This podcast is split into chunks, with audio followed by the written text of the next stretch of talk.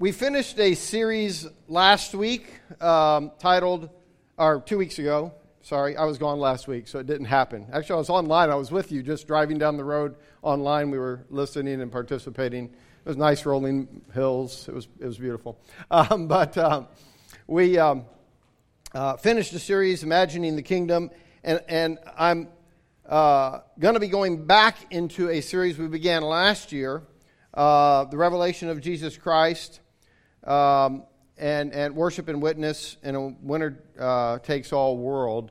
Um, and, and so we're going to do that series. I, I, could have just called it Imagining the Kingdom because if ever there were a book written for that title, it's the book of Revelation. I mean, it clearly would fit the title well. So if you would just want to think of that, great. But for those who hated that title, then I'm moving on, and that way you don't have to keep hating the title. You can just put that to bed and go on and do something else. Um, so here we are uh, in that. And if you would read with me, um, beginning in Revelation 1, verse 11. Um, I'm going to review some things from last year, what we talked about, and then begin where, where we had left off as well this morning. Um, and, and, you know, honestly, I, I, at a time like this, um, I realize that it could be almost like, you know, hara-kiri or suicidal to uh, actually teach on the book of Revelation when everybody's uh, frantic about what it's saying and all that it means. And I'm not going to be actually telling you all that. I'm going to tell you something different. And so I realize that people might, I, I could, I could make some people upset because I'm not going to probably preach some of uh, the happiest doctrines in the world for people, but it's only because I don't think they're in the Bible. And so we have to, we have to actually go with that. At least I do, and that's my responsibility. And so we'll go from there. But Revelation 1, beginning in verse 11, if you would. Write on a scroll what you see and send it to the seven churches to Ephesus, Smyrna, Pergamum, Thyatira, Sardis, Philadelphia, and Laodicea. I turned around to see the voice that was speaking to me, and when I turned, I saw seven golden lampstands, and among the lampstands was someone like a son of man, dressed in a robe reaching down to his feet and with a golden sash around his chest. His, the hair on his head was white like wool, as white as snow, and his eyes were like blazing fire. His feet were uh, like bronze uh, glowing in, in a furnace, and his voice was like the sound of rushing waters. In his right hand he held seven stars, and coming out of his mouth was a sharp double edged sword. His face was like the sun shining in its brilliance. When I saw him, I fell at his feet as though dead. Then he placed his right hand on me and said, Do not be afraid. I am the first and the last. I am the living one. I was dead, and I look. I am alive forever and ever. And I hold the keys of death and Hades. Write therefore what you have seen, what is now, and what will take place later. Heavenly Father, as we come to your word, open our hearts that we might hear and understand, see and perceive. Turn our hearts toward you. Turn our worship more affectionately upon you. And make our witness a light shining bright in a dark world. In Jesus' name, amen. By the way, the subtitle for this particular message is The Strange Monsters of Revelation.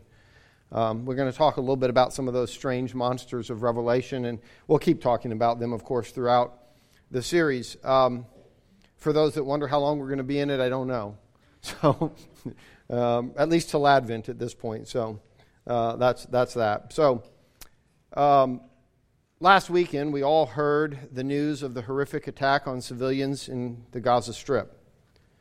War has been declared, and humans are being killed on both sides. Humans who had no desire for a war but are caught by forces outside their control.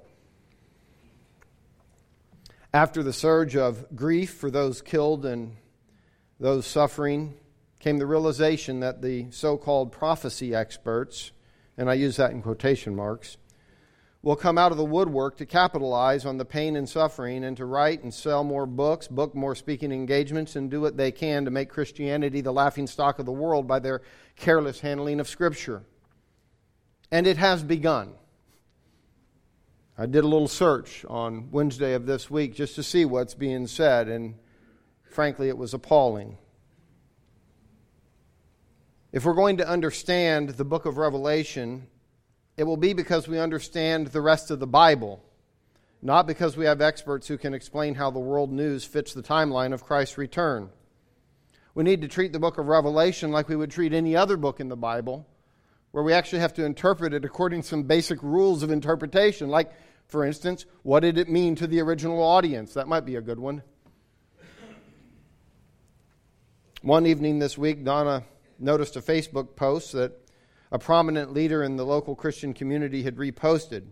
The picture, and I, I think I've got this to where you can see it, uh, was of a, yeah, there it is. I mean, the, the, artwork is appalling. I mean, like, seriously, like, that is some of the worst graphic art you could ever imagine. But nonetheless, it's, it's a cityscape that appears to be Israel, an Israeli flag, to confirm that in the sky above with uh, lightning flowing from the flag to the land, a, a, large lion roaring as it sits on top of the cityscape, and the hand, hands praying emoji added for good measure, I suppose.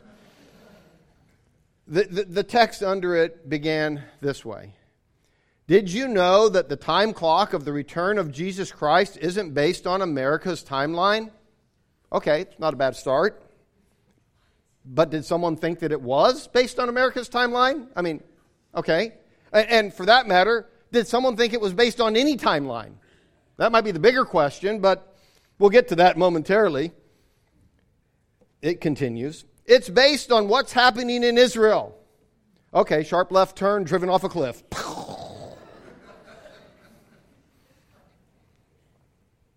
For all the effort Jesus put into convincing us that no one will know the day or the hour, prognosticators abound. It's unbelievable. It's like he made one thing perfectly clear about his return. I don't know, only the Father, and you will not know the day or the hour. Like you're not going to know it. And yet, we continue to figure it, try to figure it out. Now, of course, somebody is always quick to say, yes, we won't know the day or the hour, but we can know the season. Which sounds like that teenager having been caught doing something they were told explicitly not to do, and they respond with some poppycock about, well, you told me not to leave the house. You didn't say which house. And I was at my friend's house all night long. It's like, you really think I'm that stupid?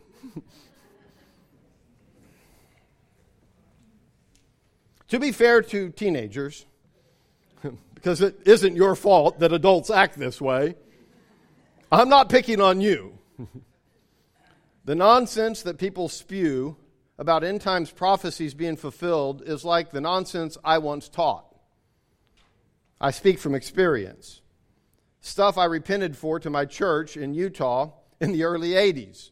I was in the middle of a teaching series on this nonsense, and I got up after a friend had come to visit town, and he just started asking me some questions, questions which the answers of which, the answers were actually obvious in Scripture, but the answers betrayed the fallacy in all that I was teaching about the end times. So I got up to the church and said, Hey, by the way, everything I've just taught you, we're, we're, we're not, we're ending the series. Everything I just taught you is wrong. Okay? Now, I don't know what's right, but I know that's wrong. That much I figured out. we'll figure out one day if I can figure out something about what's right, but I know this much that isn't. That isn't what's right. And so I speak from experience. There is no timeline by which we can know when Jesus is coming back. That is not the purpose of the book of Revelation. If we think that is the purpose of the book of Revelation, we actually might as well cut it out of our Bible and toss it in the trash. I'm not suggesting that, because effectively that's what we're doing. If we keep looking at it for the purpose for which it was not written, we will not actually hear the purpose for which it was written. And that's why I think it's important that we take some time to, to speak about this. Someone will always ask me, Do you think the end is near? Well, let's be clear. First, Peter said we were in the last days on the day of Pentecost, so certainly we still are. Second, uh, it is nearer today than it was yesterday, and tomorrow will be nearer than it is today. If the Lord tarries 10 years, and you ask, well, on that day, I will tell you it's 10 years closer than it was 10 years ago, which was today. And if he tarries another thousand years in a thousand years, I won't be here to be asked at that point. Um, in a thousand years, uh, it will be 1,000 years closer. The, the only biblical requirement that I can see in Scripture that needs to be fulfilled for the Lord to come back is He did say repeatedly that will happen when we least expect it. And since everybody seems to be expecting it, I don't imagine it could happen now.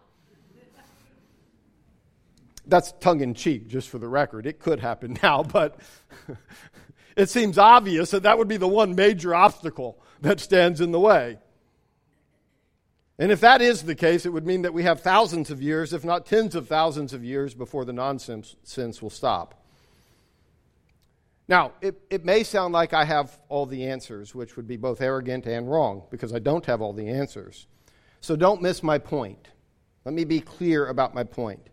I do not think I have the end times figured out. No, I firmly believe that no one can have the end times figured out, and I have it on good authority that the Bible doesn't intend to provide such knowledge. Do not be deceived. So, no, I don't have it all figured out. I simply quit the effort of trying to figure it out, and I'd like you to join me in quitting that effort. Studying Revelation is helpful but it is helpful for its actual purpose, not for figuring out when Jesus is coming back. If we read it expecting a timeline of the future, we silence the book and it ceases to do what it intended. And, and, and, and no sermon on Revelation is complete without Chesterton's uh, statement. Though John saw many strange monsters in his vision, he saw no creature so wild as one of his own commentators. noted. And the problem, he goes on to clarify, is not in what the book says, but in trying to explain every symbol with exact meaning in a finite world, which is what creates problems to this day. There are two common responses to the discussion about the book of Revelation. I talked about these last year, but I want to just refresh us because, um, well, they tend to be what we go with one way or the other, and it, they're real. The first is, well, I'm a panmillennialist. It'll all pan out in the end. Okay? And that is humor and, in fact, accurate because it will all pan out in the end. It likely, not always, but likely represents both a I don't want to argue about it attitude. Now, that's good. And it can represent a I'm not going to take the book seriously attitude. Because underlying that statement is often, not always, but often the assumption that the book is about a timeline on the end of the world, but there are so many different opinions that I can't figure that one out, so I'm going to just go with it'll all pan out. What I need to understand is, yeah, sure, it'll all pan out, but it isn't about that. And so it's worth studying, but not for that purpose, not for the purpose of figuring out the return of the Lord. Um, the other response is, oh, I'm super excited. That's my favorite book of the Bible. and that excitement is often rooted in the same thing. Like, because I'm going to figure out when Jesus is coming back, which it never intended to do. So, as much as I'm thrilled that you might be excited, often that response worries me more than the other. Um, I, I, was in a, I was in the theater when Hal Lindsey's late great Planet Earth debuted in 1978, soaking it all in. Now, if you don't know anything about Hal Lindsey's late great Planet Earth and the movie that followed, uh, think Left Behind, but instead of a novel setting of like real life events, think newsreel with Orson Welles narrating. So you've got like the six o'clock news, all this war, and all these, these scenes going on, and Orson Welles with his deep voice telling you what's, what's going on. It was impressive as far as that goes. Um, one left the theater convinced that Jesus was coming back within a few years. Why go to college? Why bother getting an education? So rather than preparing for ministry, I planted a church at almost 19. I said almost 19, which means I was actually 18, but we won't discuss that right now. In 1981. In about 1984 is when that event occurred when I was teaching through in times nonsense and had to tell my church that we were going to stop the series because it was, in fact, just that nonsense.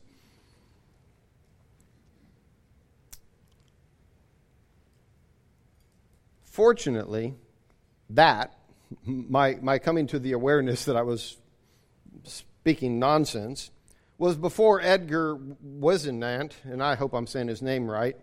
Uh, a former NASA engineer and Bible student published 88 Reasons Why the Rapture Will Be in 1988, and of course, the next year, um, on borrowed time, which was jokingly referred to as 89 Reasons Why Jesus Will Return in 89, adding the additional reason that he didn't return in 88. You could do one a year, you know, for quite a while and keep selling books, I'm sure. Whisenant declared, Only if the Bible is in error am I wrong, and I say that to every preacher in town. And if there were a king in this country and I could gamble with my life, I would stake my life on it. We didn't have an execution, just for the record, but he was clearly wrong. Trinity Broadcasting Network, otherwise known as TBN, interrupted programming leading up to the predicted day, providing special instructions on how to prepare for the rapture. You may think I'm joking. I'm not. You, can, this, you can't make this stuff up. You just can't make it up. And this was mainstream Christianity. I'm not saying the majority, but it was well known in mainstream Christianity. Hmm. Well, one thing that Mr. Whisenant did teach us you can't read the Bible through an engineering lens, it's the wrong genre. Five years later, Harold Camping. I mean, if this wasn't enough, five years later, Harold Camping, through the family radio station, uh, predicted Judgment Day would occur on or about September 6, 1994. When, when September 7th came, he revised the date to September 29th and then to October 2nd. Didn't give himself much room on that last one. Wait 11 years, and in 2005, Camping suddenly realizes the date is May 21st, 2011, whereupon the saved would be taken up to heaven in the raptured, followed by five months of fire, brimstone, and plagues on earth, with millions of people dying each day, culminating in October with the final destruction of the world. Fortunately, by the time 2011 came along, nobody was listening to him anymore. Current events in the Middle East have the press is warming up to print yet more nutty predictions, but none of that is what the book of Revelation is about. And I do have to apologize, sadly, because of the culture that we are in. I, I wish I could just preach the book of Revelation for what it is, and I will. But I do have to spend some time telling you what it isn't because that's what we're so trained to think that it is. And so I'm going to hammer hard on the front end to tell us what it isn't so that when we start talking about what it is, we have more of a groundwork laid for us to, to build on. We often have more that we read into the book of Revelation than we read out of it. And our goal will be to read out of it. So, we're going to talk about this. I've got three headings. Uh, yes, and that was a long introduction, but had to be. Um, Revelation, the basics, Revelation, the problem, and Revelation, the throne. And um, uh, if we don't have time for the last one, I'll cut it off and we'll do it next week. So, the basics. First of all, the whole book is a letter to seven churches. We, we often talk about the seven letters to the churches in Revelation or in Asia Minor, and it's a little bit of a misnomer. We covered this last year, but I want to I want to restate this because it's very important. First off, the, the foremost uh, scholar on you know, analyzing letters of the first century and, and in Scripture, Jeffrey Weima, uh, has written a book to, to, about this, but he notes that there is not a single uh, uh, stylistic piece of evidence in those seven messages to the seven churches of a letter of the first century world, which is to say, those aren't letters. Okay, that's fine if you want to call them letters. I still accidentally call them letters half the time, so that's fine. It's not the end of the world. But it's, there is an important theological point here, and that's this. This whole book is a letter, and it has all the markings of a letter of that period. It has a, an introduction, a greeting to it, who it's to, it has a closing at the end, you know, and it's a Christian letter. It has a benediction, a blessing, and, and, and so forth. So it is a letter to the seven churches. So there is one letter in there, and it's the whole thing. The whole thing is a letter. And there are seven prophetic messages to seven churches, much like uh, you know, John, Jesus tells John, write what you see. He told Ezekiel, write what you see in give it to the people. Write what you see. But those weren't letters, they were prophetic messages, and that's exactly what these are, the seven in there. But the whole thing is a prophetic message to those seven churches in Asia Minor who represent the church in the world, who represent ultimately us in, in, in, in many respects. So, but we have to recognize that aspect. It is not a futuristic prophetic message to seven churches with seven different cover letters that happen to address current events in those churches. Rather, the whole thing's addressing the same things to, to them throughout, and, and which means it's all was very relevant to them, not just some future generation. Um, so the genre is a letter, but the genre of its content is apocalyptic. The book titles itself, the very first words are the apocalypse of Jesus Christ, or as we translate it, the revelation of Jesus Christ, but it's apocalypso. And, and, and so the apocalypse of Jesus Christ. The etymology of that word apocalypse is, is interesting. I mean, the word simply means to unveil or to reveal, but the etymology, which is, often tells you a little bit about a word, it's a little bit of a word picture, it's to take off the covers. So you imagine a, a painting that I might have up here on an easel, and I, I've built up how beautiful this painting is, but it's covered in a sheet, so you, of course, can't see it. But we're going to unveil it momentarily. And what do I do? At some point, I come and I unveil it by lifting up or lifting off the cover that is on it. This is the apocalypse. It's an unveiling of what we can't see because it's covered. It opens it up so we can actually see what is going on behind the scenes, if you will. And that's what this book is fundamentally about because that's its genre and that's what it intends to do. One of the reasons Revelation is, is difficult to understand um, is because it is apocalyptic literature, which was familiar to a first century audience, but is not familiar to us, or at least not very familiar to us. Um, believers of that generation understood the book more easily than we do because they understood both the genre, they understood their culture, and they understood the Old Testament much better than us. And all of those are necessary for understanding this book. Okay? And even then, it will still be a bit veiled, and I'll explain that under point two in a bit. But to understand Revelation, we don't need the news channel, we need immersion in the Old Testament immersion in the first century culture of imperial worship, and familiarity with apocalyptic writing as a genre or a style of writing. So, what is it about? Well, to understand the book of Revelation, we need to know more about the world into which it was written than the world in which we live. The world into which it was written says more about it than what's going on in the Middle East today. Now, current events, hear what I'm saying here. Current events don't help us understand Revelation any more than they help us understand the book of Romans. They may help us apply both the book of Romans and the book of Revelation properly in our lives, but we first have to understand what they were saying to the first audience. Then we can understand how to apply it in our own lives. Um, in Bible interpretation, you've heard me say this before, I'll say it a hundred more times before I die. Context is king. Context is king.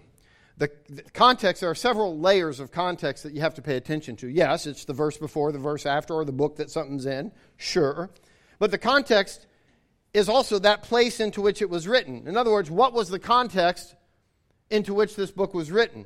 Well, it was first century Asia Minor in the Roman Empire. Another thing that we have to consider in context is the style of writing, which we've talked about. It's a letter, but it's also apocalyptic in, in terms of its style.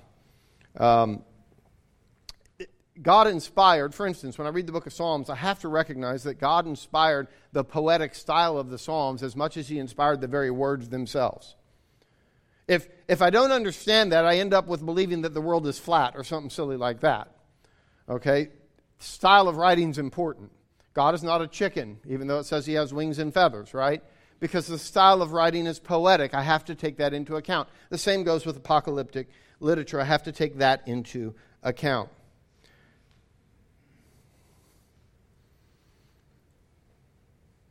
When we think about the imagery of the book of Revelation, uh, and, and, and it does seem difficult to us, but we have to consider that context. Tremper Longman writes this, and it helps understand. He says, The difficulty is not because of the complexity of the book of Revelation, but rather because we modern readers are unfamiliar with imagery that would have been known to its first readers. These images, for the most part, were not created out of thin air, but have a background not only in first century AD Greco Roman culture, but also in the Old Testament, which itself is the background for ancient Near Eastern literature. Let me simplify that for you. If we're going to understand it, we have to realize that what makes it understandable is that its background is the world in the first century Roman Empire. That's the world it was written to. And those images meant something to those people. And we have to understand what that was. Second, we have to understand the Old Testament because virtually every image in there was drawn from the Old Testament.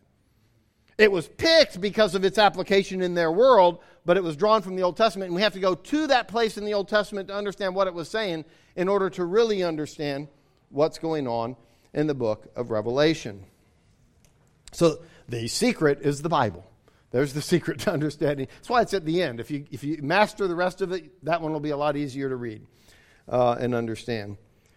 Um, a couple of other authors in their book uh, explain the purpose of this genre. Quote, apocalyptic literature has always been an effort to respond to the very basic human questions that trans- transcend time and place. How do we live in a world rife with evil? Does God care about our predicament? Will justice finally be found on earth? What happens when we die? These and other questions live in the heart of humanity. The book of Revelation offers powerful poetic answers to them.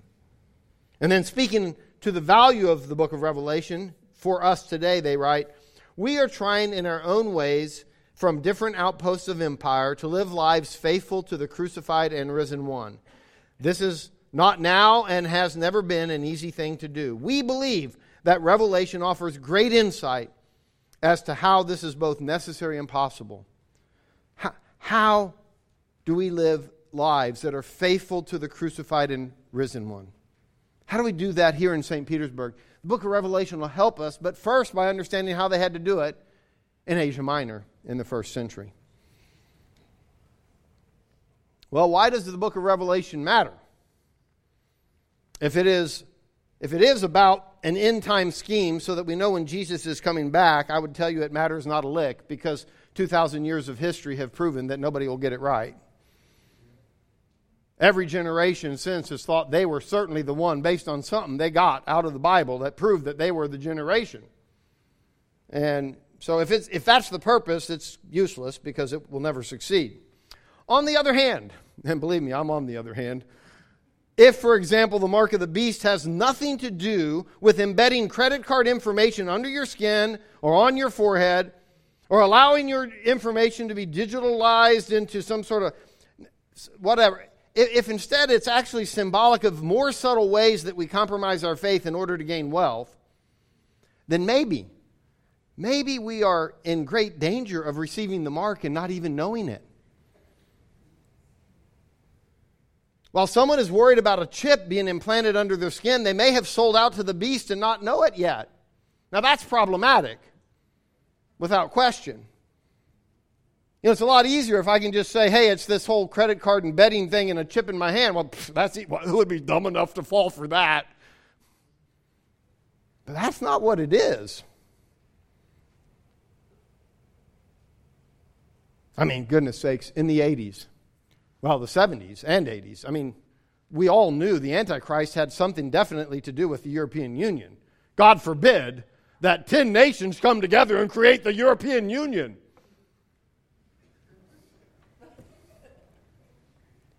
The silliness. It's just got to stop. It's got to stop. Because it, it's, it's, it's embarrassing. Uh, it makes the church a laughing stock. anyway, Revelation is about worship and witness in a winner takes all world. The one, to the one who overcomes, that one will inherit all that is promised here.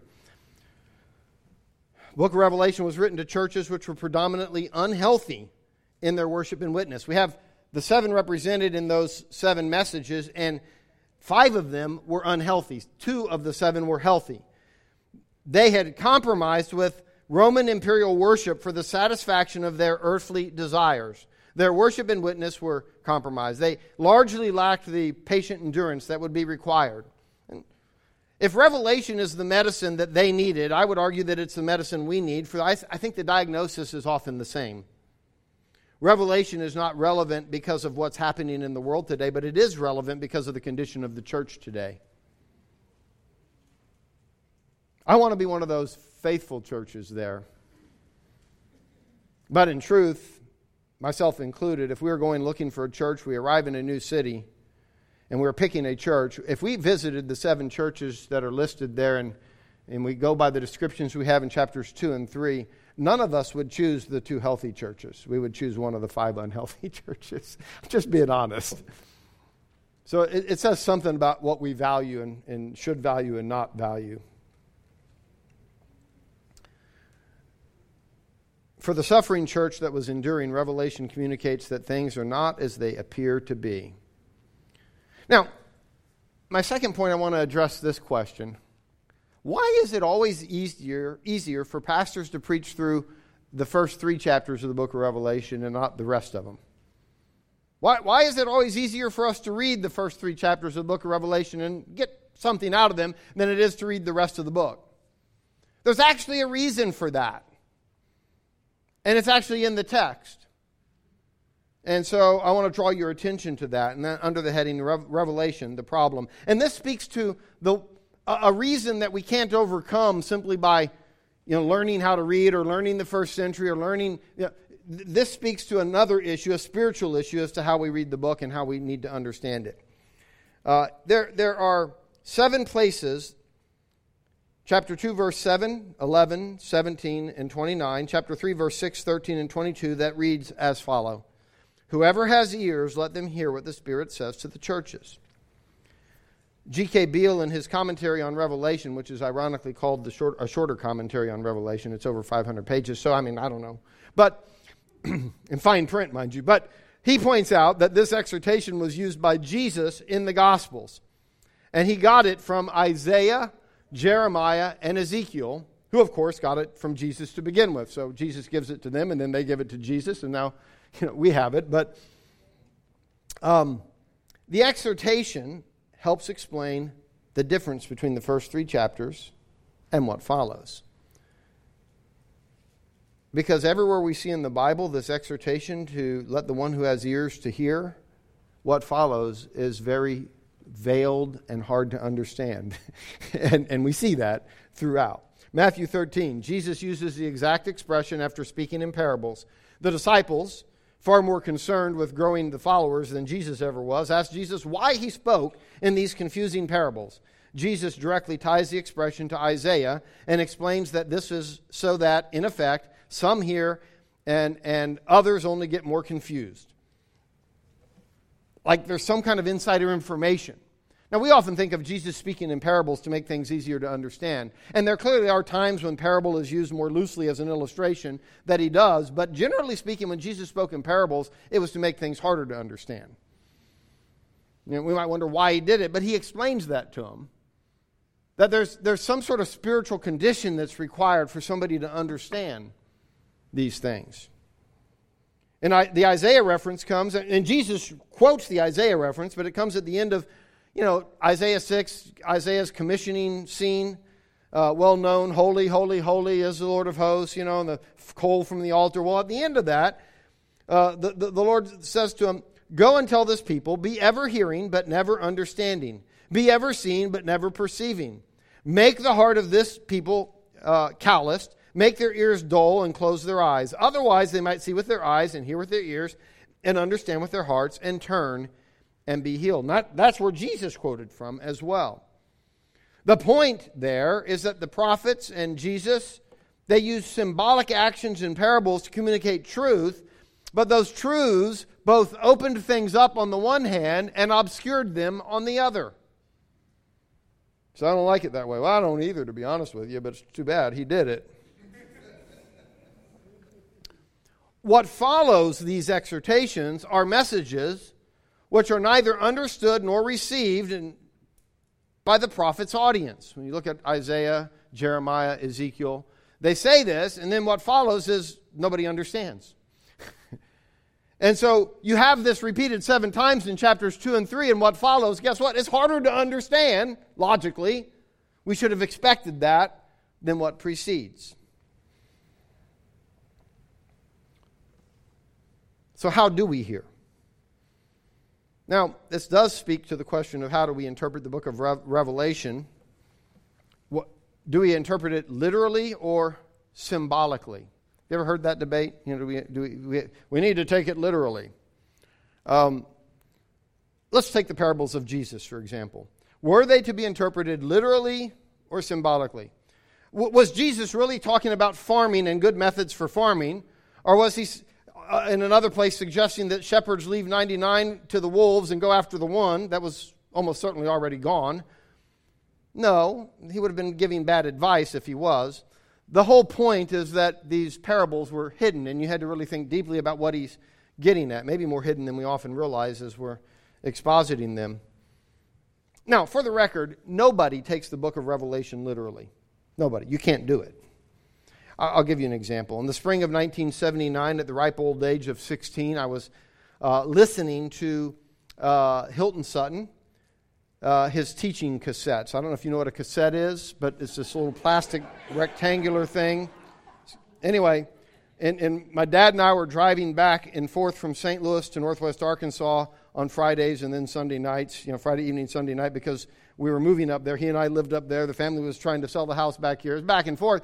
And so we have a lot of time to listen, and we're in his, uh, I mean, the latest, greatest Volkswagen Rabbit, you know, that he had gotten, and driving back and forth. And uh, uh, uh, uh, we're listening to Hilton Sutton cassettes. Uh, he was one of the prophecy experts in the same stream as Hal Lindsey and later Tim LaHaye. Um, he was, he was always for and, and, and always spoke about the importance of interpreting the book of Revelation literally. And yet, still, in one of his messages, he explained that the locusts, which had the sting of a scorpion, wore battle armor like horses, had gold crowns and human faces. Uh, I think it's uh, Revelation chapter 9.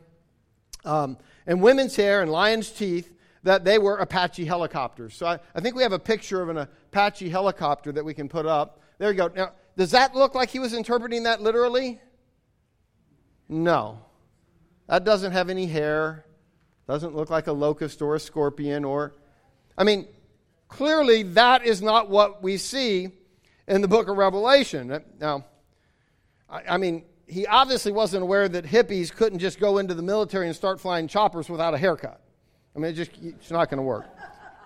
Um, the point is this despite his insistence on literal interpretation, he too took it symbolically. The difference is that he interpreted the symbols through modern technology rather than through the obvious Old Testament references and the cultural context of living in the Roman Empire. I would suggest that we interpret Revelation the same as the rest of Scripture based on its context and its intended meaning. Either we think it's about sea monsters and yetis, or we interpret it symbolically because those are our two options. We'll see sea monsters and yetis in there, to be sure. Um, if we respect the inspiration of Scripture, we must respect the form of the literature as well as the words. To respect the form of apocalyptic literature is to know that it is intentionally symbolic. Now, let's turn to Revelation 4 and we'll at least give a brief introduction to the rest of the book. Revelation 4, under the heading The Throne, verse 1. After this I looked, and there before me was a door standing open in heaven. And the voice I had first heard speaking to me like a trumpet said, Come up here, and I will show you what must take place after this.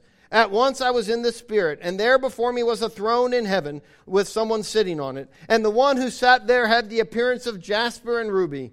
A rainbow that shone like an emerald encircled the throne. Surrounding the throne were 24 other thrones, and seated on them were 24 elders. They were dressed in white and had crowns of gold on their heads. From the throne came flashes of lightning, rumblings, and peals of thunder. In front of the throne, seven lamps were blazing. These are the seven spirits of God. Also, in front of the throne, there was what looked like a sea of glass, clear as crystal. In the center, around the throne, were four living creatures, and they were covered with eyes in front and in back. The first living creature was like a lion. The second was like an ox. The third had a face like a man. The fourth was like a flying eagle. Each of the four living creatures had six wings and was covered with eyes all around, even under its wings. Day and night they never stopped saying, Holy, holy, holy is the Lord God Almighty, who was and is and is to come. Who, whenever the living creatures give glory, honor, and thanks to him who sits on the throne and who lives forever and ever, the 24 elders fall down before him who sits on the throne and worship him who lives forever and ever. They lay their crowns before the throne and say, You are worthy, our Lord and God, to receive glory and honor and power, for you created all things, and by your will they were created and have their being. In chapters 2 and 3, the two chapters that precede this text that we just read, immediately precede this text that we just read, John spoke of how things looked from an earthly perspective. They were full of trouble. People were being martyred. People lived, as it says in chapter 2, verse 13, where Satan has his throne. They attended not just a synagogue, but the synagogue of Satan. People who persecuted the early church. Now, a door into the spiritual realm is open for John, and he'll be allowed to see things from, an earth, uh, from a heavenly perspective, where God has his throne. The description is necessarily symbolic because there are no human words to truly describe the heavenly perspective. John must be given visions. They were living where, where Nero once had his throne and where most likely Domitian had his throne in their present time. But there is a throne over that evil throne. God's throne in heaven rules over all, even the evil throne of Domitian and Nero.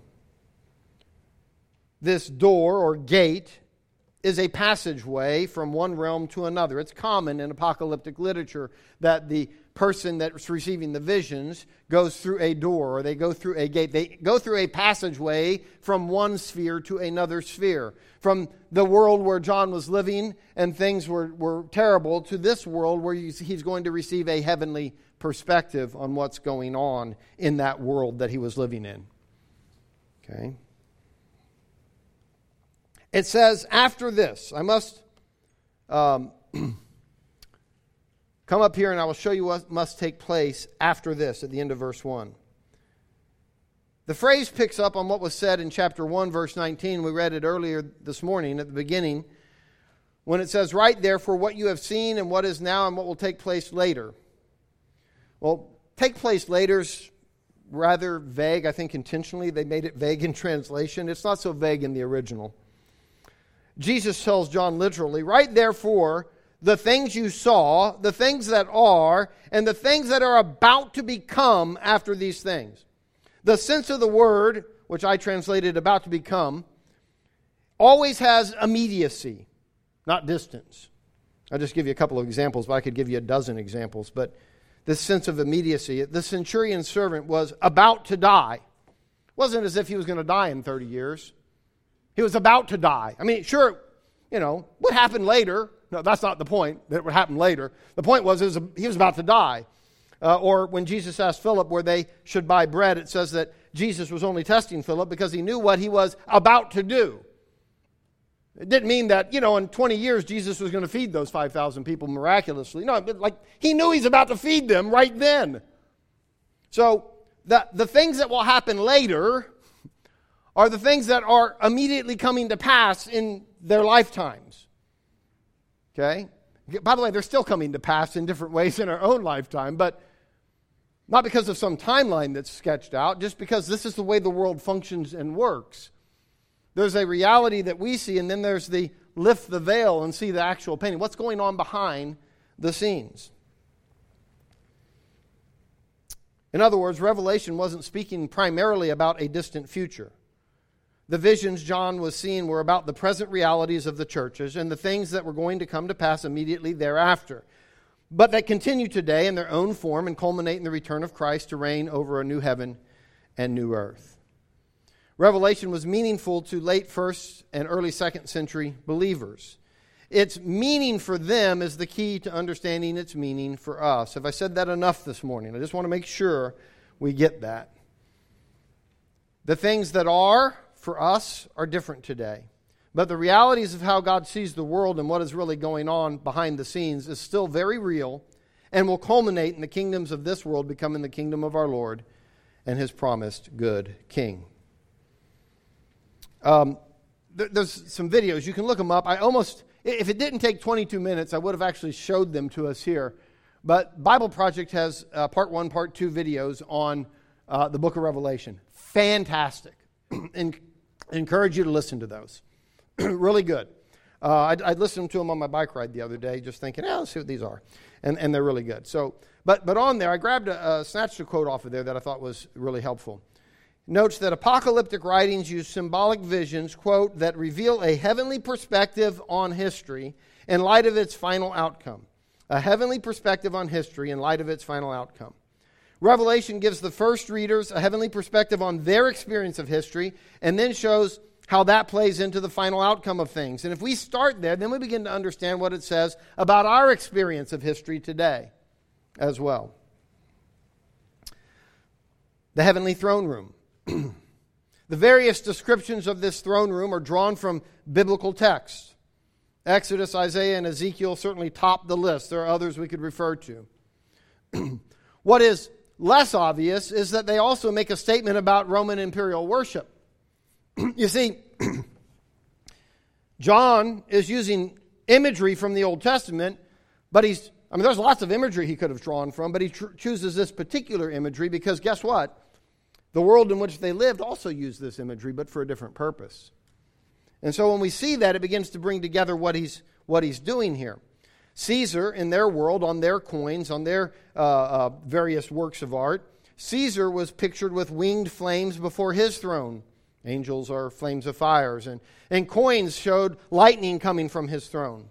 Symbolic mythical creatures made up of animal forms, uh, eagles, oxen, lions uh, were some of the most popular, were common in imperial Rome around the throne of Caesar. White robes were worn by those around his throne, symbolizing his victory. You see, all of this to say that not only does the vision draw on the Old Testament imagery, but it intertwines with the Roman imperial world. Imagine something written today that spoke of an eagle and stars with a shield with red and white stripes. No one would miss the symbolism, at least in our American audience. They wouldn't miss the symbolism of what's going on in Revelation 4. And of course, the screaming message is oh, by the way, you th- live in a world where Caesar thinks he's the one that's in charge. But no, let me show you God's throne. It's like what you, he thinks his throne is like, but on steroids times 10. I mean, it's just like magnified, big time. Jesus wants us to know that in a world where violence seems to reign, in truth, God's reign, God, in truth, God reigns, and those of us who appear to be losing, that's the saints, we often appear to be losing, are going to be dressed in white robes of victory. Let me just say that again. Jesus wants us to know that in a world where violence seems to reign, in truth, God reigns, and those of us who appear to be losing, that's us, the saints, are going to be dressed in white robes of victory. That is necessary to believe if we are going to have what later in the book of Revelation will be repeatedly told, if we're going to have the patient endurance on the part of God's people, that will be necessary. the powers of this world still exalt themselves over God. That hasn't changed. The forms have changed empire worship isn't as obvious, or maybe we're just numb to its new forms and don't recognize it. I don't know. The call to faithfulness in worship and witness is as necessary today as it was in John's day. The promise of a new heaven and a new earth is as crucial today as it was then. The patient endurance of the saints, which this book calls for repeatedly, is vital for victory as it was as vital for victory as it was then, if not more. How do we respond to the things that are happening, for instance, in Israel today? We pray for those who are suffering. We pray for those who cause the suffering.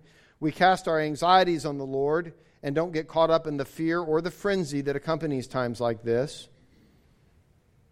And that isn't the same as saying, don't worry, be happy. It's about understanding that God's ways are different than the world's ways. And our response need to be like Christ's. Prayer, yes, for those who are suffering, prayer for enemies, prayer for everyone, that God's ways in the world would be accomplished, His good ways. As we continue through the book of Revelation, we will continue to see things that are not as they appear to be. But the, the pressing question is not, when will this happen? No, no, that's not the pressing question. The, the pressing question for us as we go through this book is what are the thrones which tempt us away from the throne of God and the Lamb?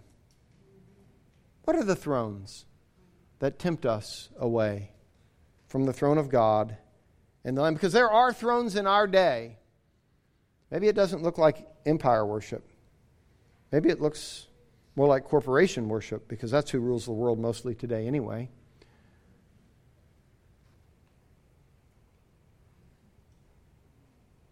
Lord, help us to see. Help us to see. Help us to recognize where our allegiance has been misplaced.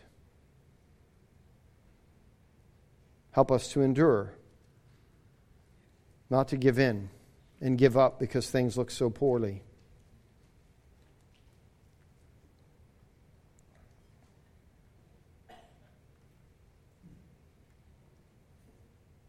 Help us to repent so that we might be given ears to hear and eyes to see, lest we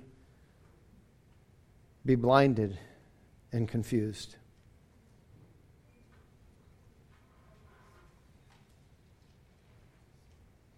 And Lord, while all around us people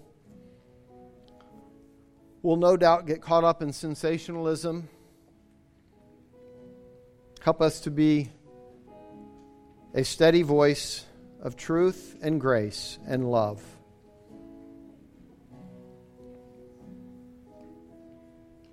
Lord, you've been so gracious to us. Help us to be gracious to all around us. In Jesus' name, amen.